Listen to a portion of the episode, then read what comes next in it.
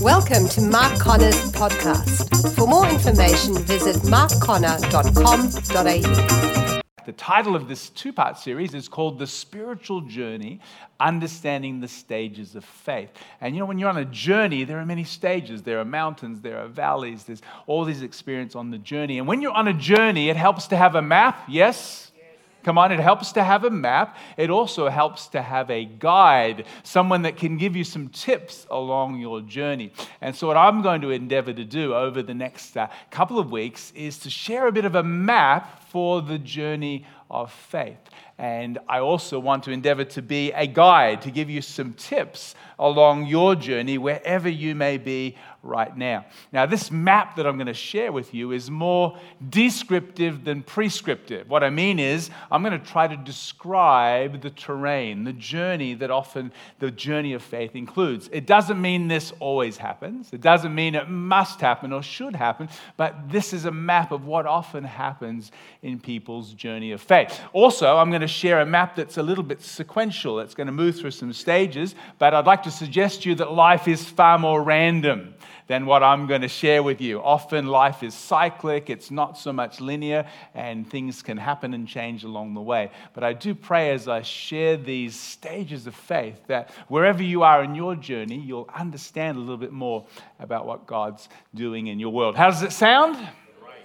You know that's what I'm going to do anyway, but it's always good to check. So let's start and talk about the spiritual journey. The first stage is something we call awareness. Our spiritual journey begins with this experience of awareness. This is where, somewhere along our journey, we discover or recognize that someone, something bigger than us, called God, not only exists, but is interested in our lives and loves us. Uh, some, for some of us, this happens at childhood, in our early years. Other people, this awareness happens in the adult years. Uh, some people call these conversion stories, stories of becoming aware of God. Uh, for some, it's a very identifiable experience. You know the moment, you know the time, you know the date, you know where you were when you suddenly become aware of God. For others, it's kind of a gradual realization. You, you couldn't say when and where, you don't have any certainty, but you just kind of know there is a God. Uh, I think conversion can sometimes be likened to waking up. Uh, this morning, uh, I had an alarm clock beginning to the day. Um, I was up at 7.15 today, which is not a normal start for a Saturday, but I was speaking at an Alpha board retreat. Uh, my sister's visiting from America, so we stayed up really late last night. So I was woken suddenly this morning, and we know what alarm clock morning's like. You know, I can tell you, 7.15, I was dead asleep, and just like that, I was awake. Uh, you know, some people's awareness of God is a little bit like that. They can tell you when, the time, the moment. It's like suddenly I realized I was aware there's a God. Uh, we think of uh, Saul on the road to Damascus, and he's persecuting Jesus, and suddenly he has a vision. Jesus knocks him off his horse or whatever he was riding, an Uber donkey, who knows. and suddenly, in a moment, he realizes this Jesus is persecuting his God. Talk about an alarm clock conversion. Maybe you had one of those where you can remember the moment when you were aware of God. Uh, on Monday morning, I have a day off, and I will not set my alarm. And what will probably happen is I'll kind of partly awake and then doze off, and then partly awake and doze off, and then the dogs will want their crunchies, and Nicole want a coffee, and at some point I'll wake up. But if you see me on Tuesday and you ask me what time I woke up on Monday, I'll have no idea. I won't be able to tell you the time, but somehow, somewhere, I eventually woke up. Are you with me?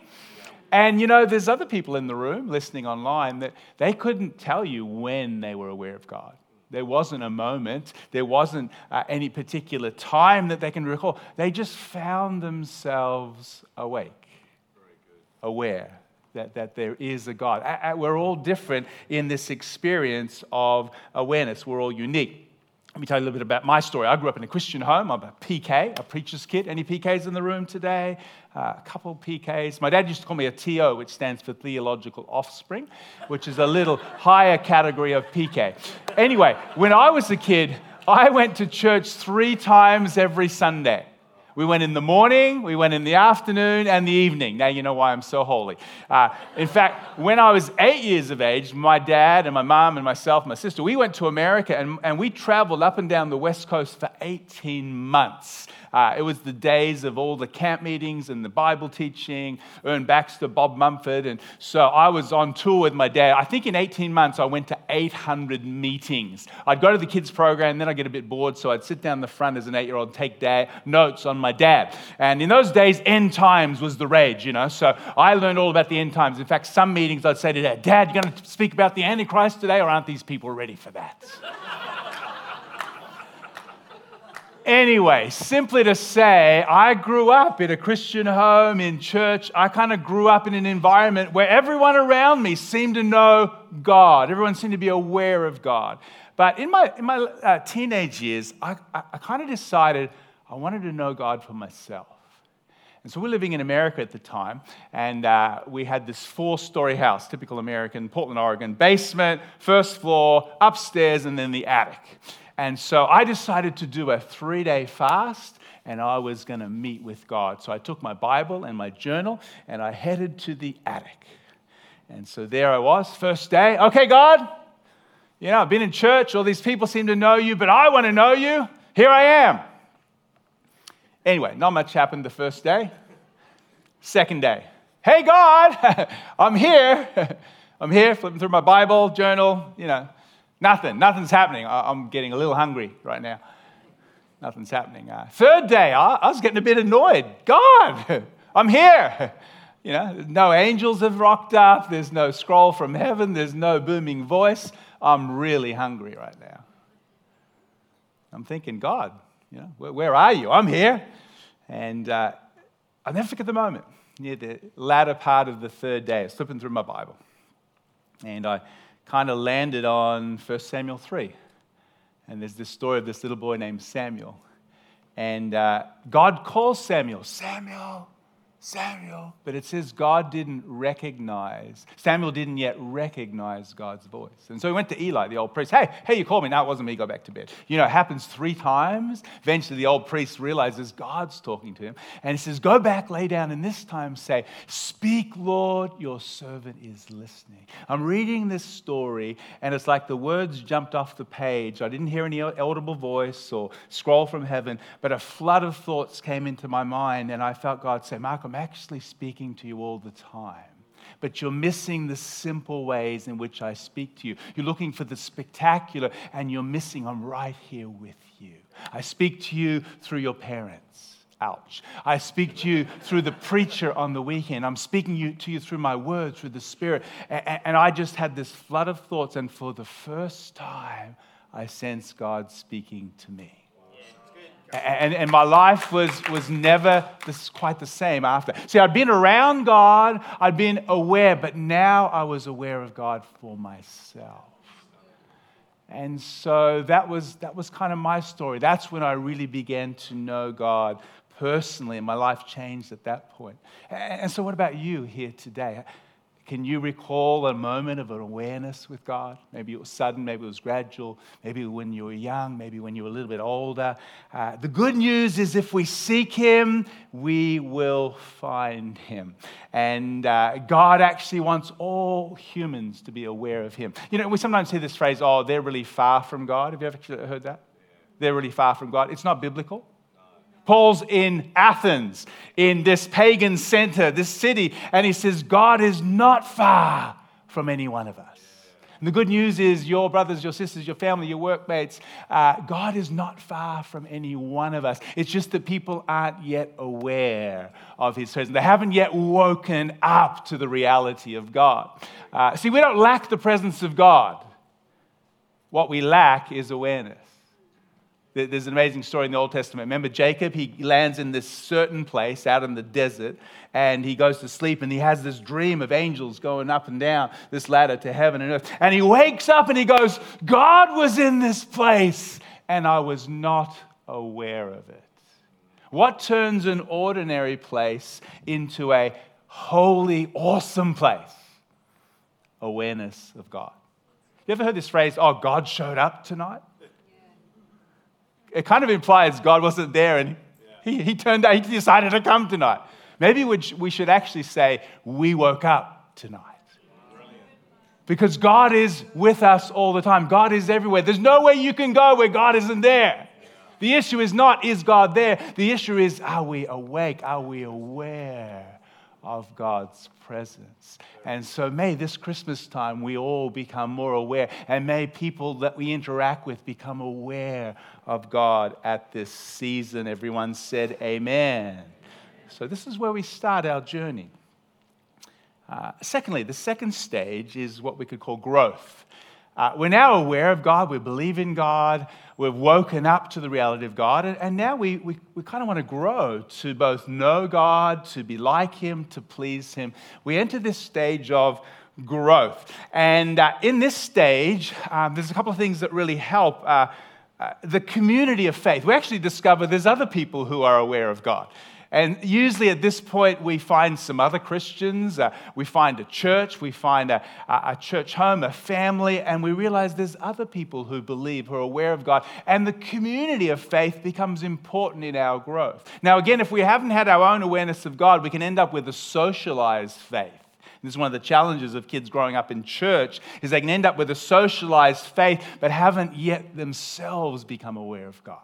But this growth part is really important the community, the people we're involved with, but also uh, learning some of the spiritual disciplines and spiritual experiences that help us to grow. Uh, there's an interesting verse where Paul writes to Timothy. Uh, it's actually, if you're taking notes, uh, 1 Timothy 4 7 to 8. He says to Timothy, Train yourself to be godly. It's an interesting little phrase. Train yourself to be like God, to be like Jesus. Here's this growth thing. Notice he doesn't say try to be godly. You ever tried to be like Jesus? Come on, love your enemies. Just try that. He doesn't say try to be godly, he says train yourself. You know what the Greek word for train is? It's the word gymnazo, from which we get the word gymnastics.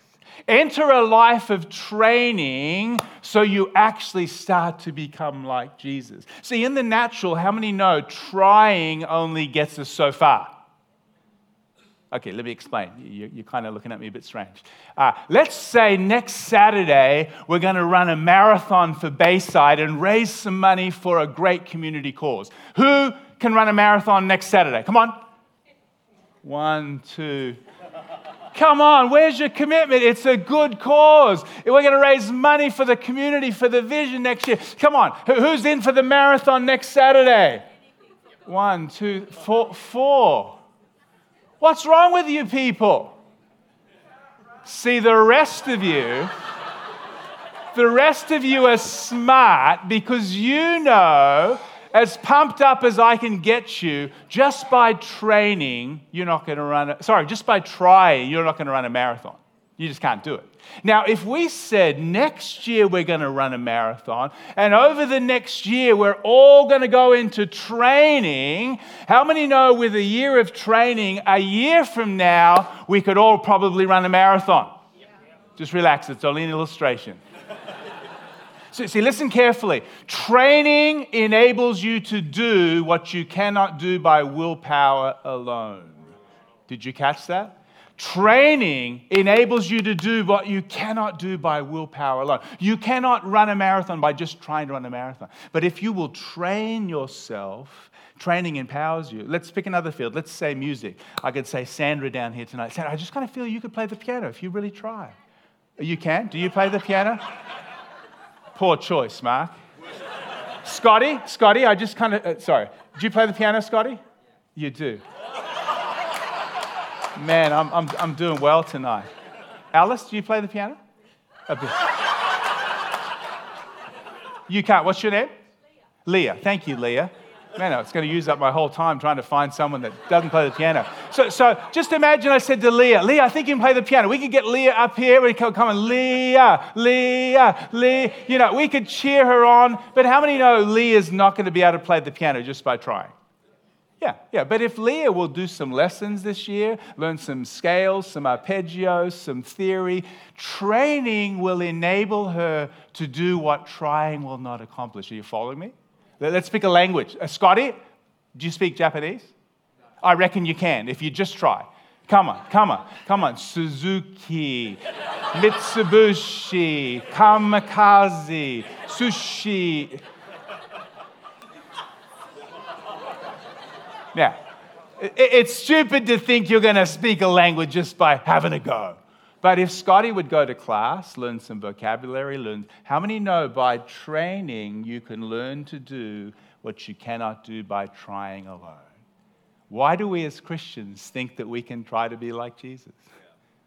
But if we'll enter a life of training, that's what Paul says to Timothy train yourself to be godly. And much of our growth will be from being part of a community, but by engaging in spiritual exercises. Things like prayer and reading God's word and fellowship and serving and retreating, silence, solitude. What are all these things? These are exercises that position us for transformation. And the question isn't how many exercises are you doing, is the question is, are you changing? The issue is not how, how, many chapters of your Bible did you read today? How long did you pray? How many days you. No, the, the issue is, are you becoming like Jesus? Becoming a bit more joyful? The issue is not how many push ups did you do? It's can you run the marathon? It's not how many arpeggios did you do, Leah? It's can you play the piano? It's not how many vocabulary days did you do, it's can you speak Japanese? It's the end that's most important. We often get caught up in all of the disciplines, and it's not a barometer of spirituality, they're means of grace for transformation. And so as I look at my story of growth, uh, I'm thankful for the communities I've been a part of.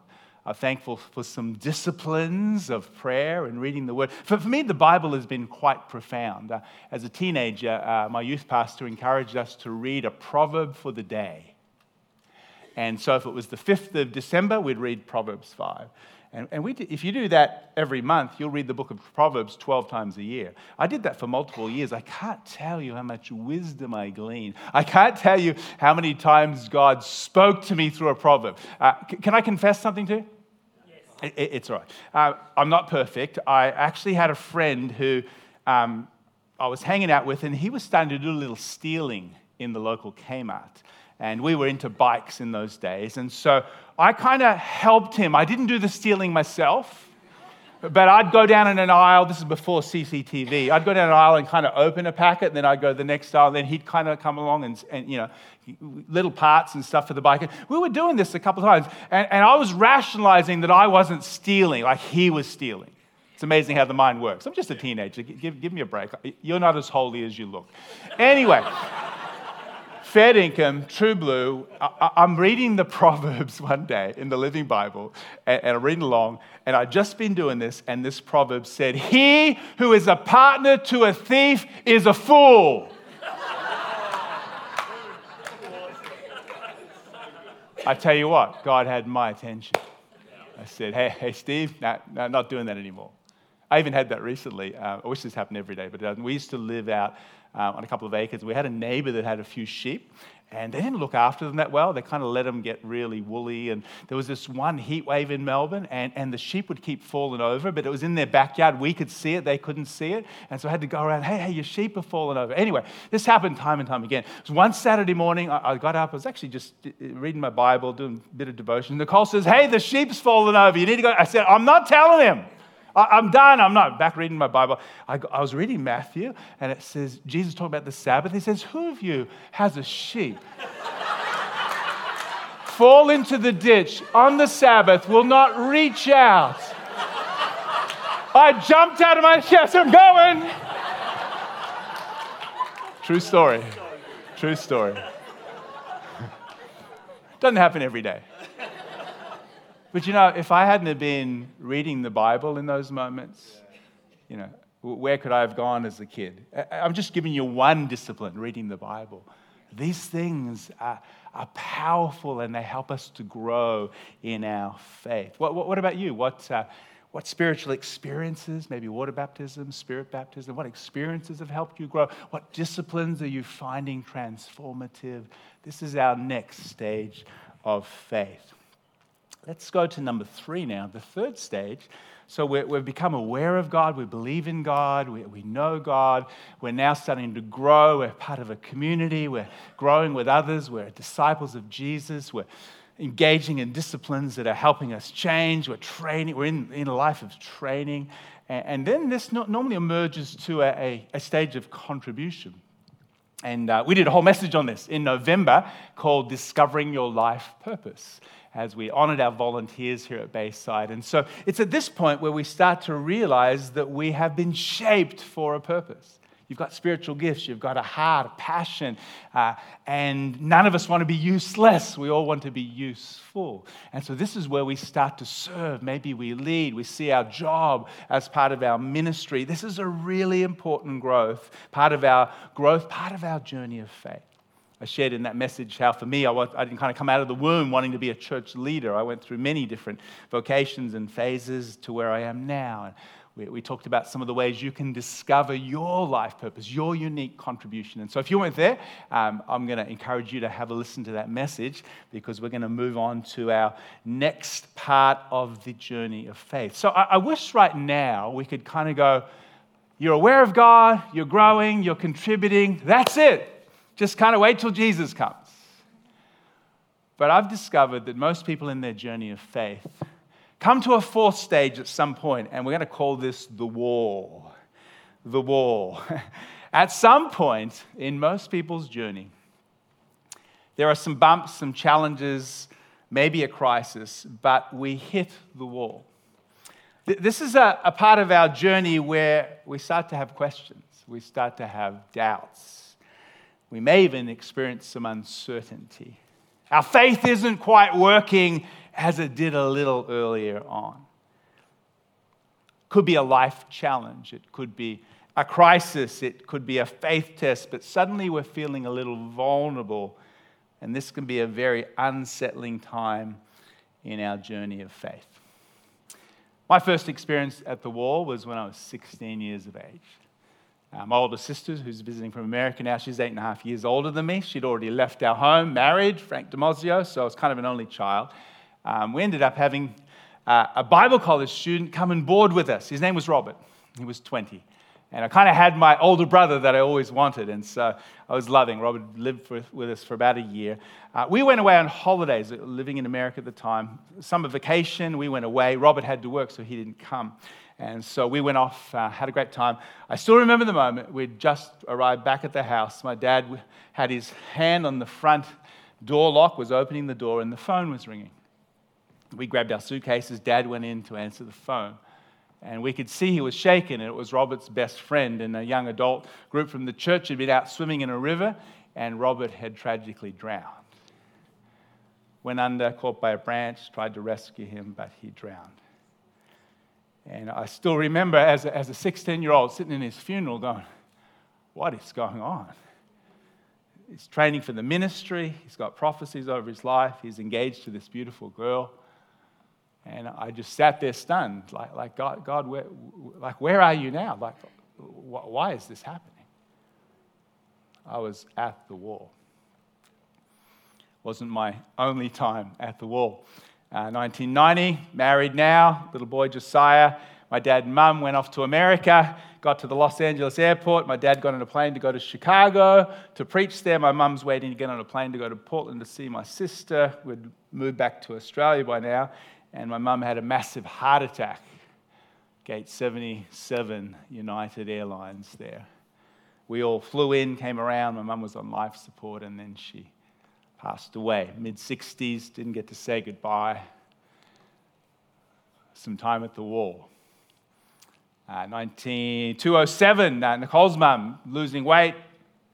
Doctor said she had thyroid. We brought her to Melbourne, got a second opinion, discovered she had advanced bowel and stomach cancer, and in three weeks she was gone.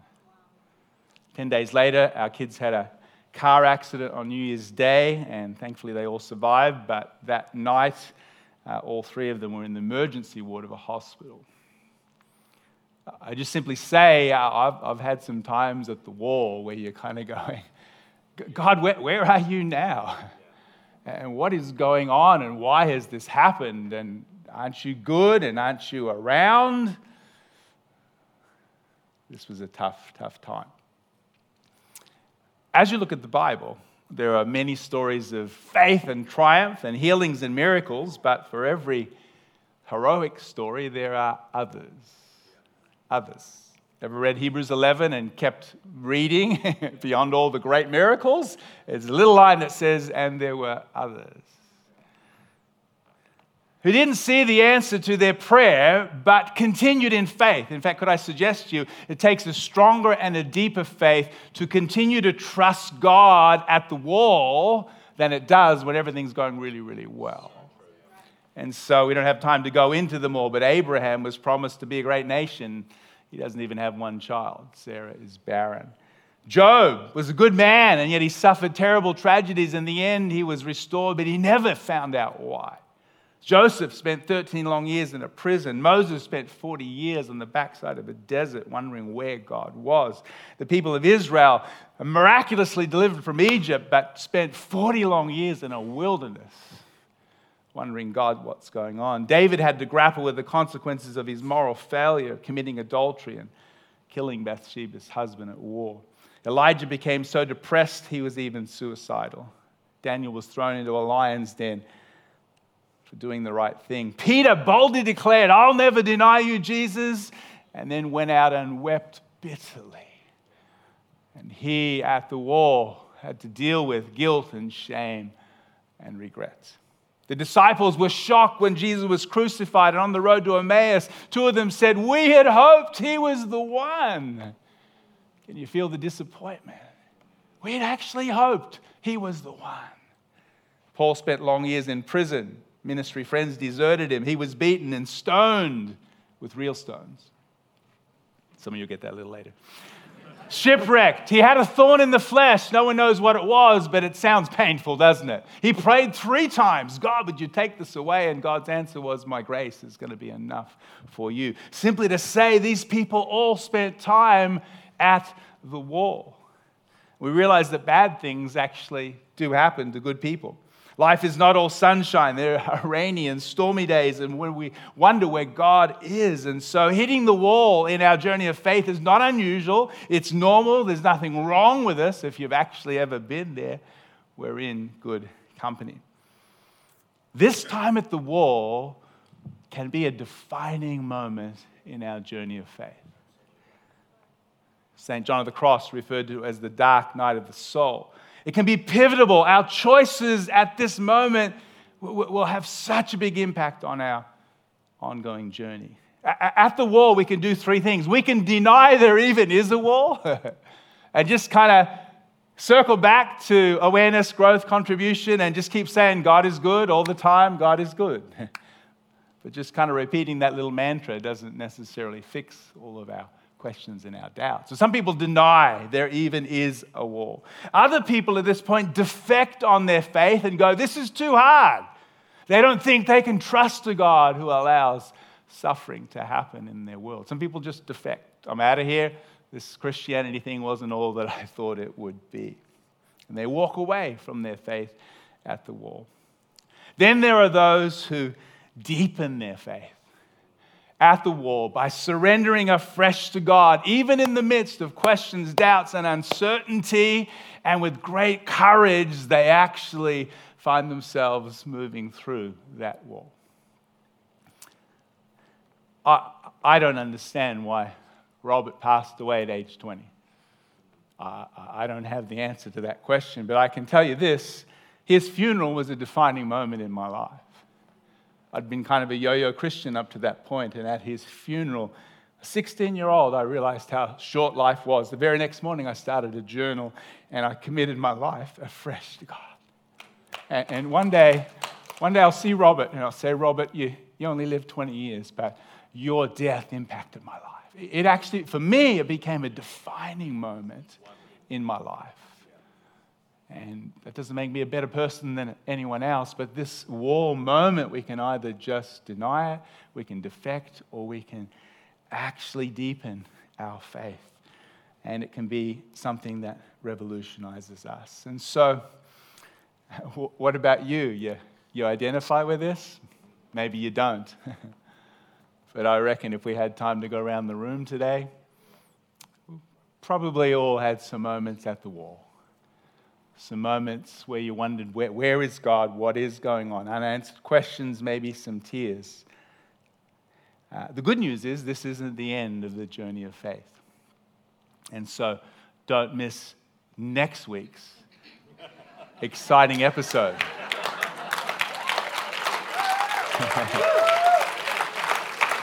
as we as we talk about how do you actually navigate this time at the wall and what are some of the stages? There's two or three stages actually beyond this. And so we're going to continue with that uh, next weekend. Sorry to leave you hanging there. Uh, so i want to just pause and I'd, I'd love to pray with you this evening.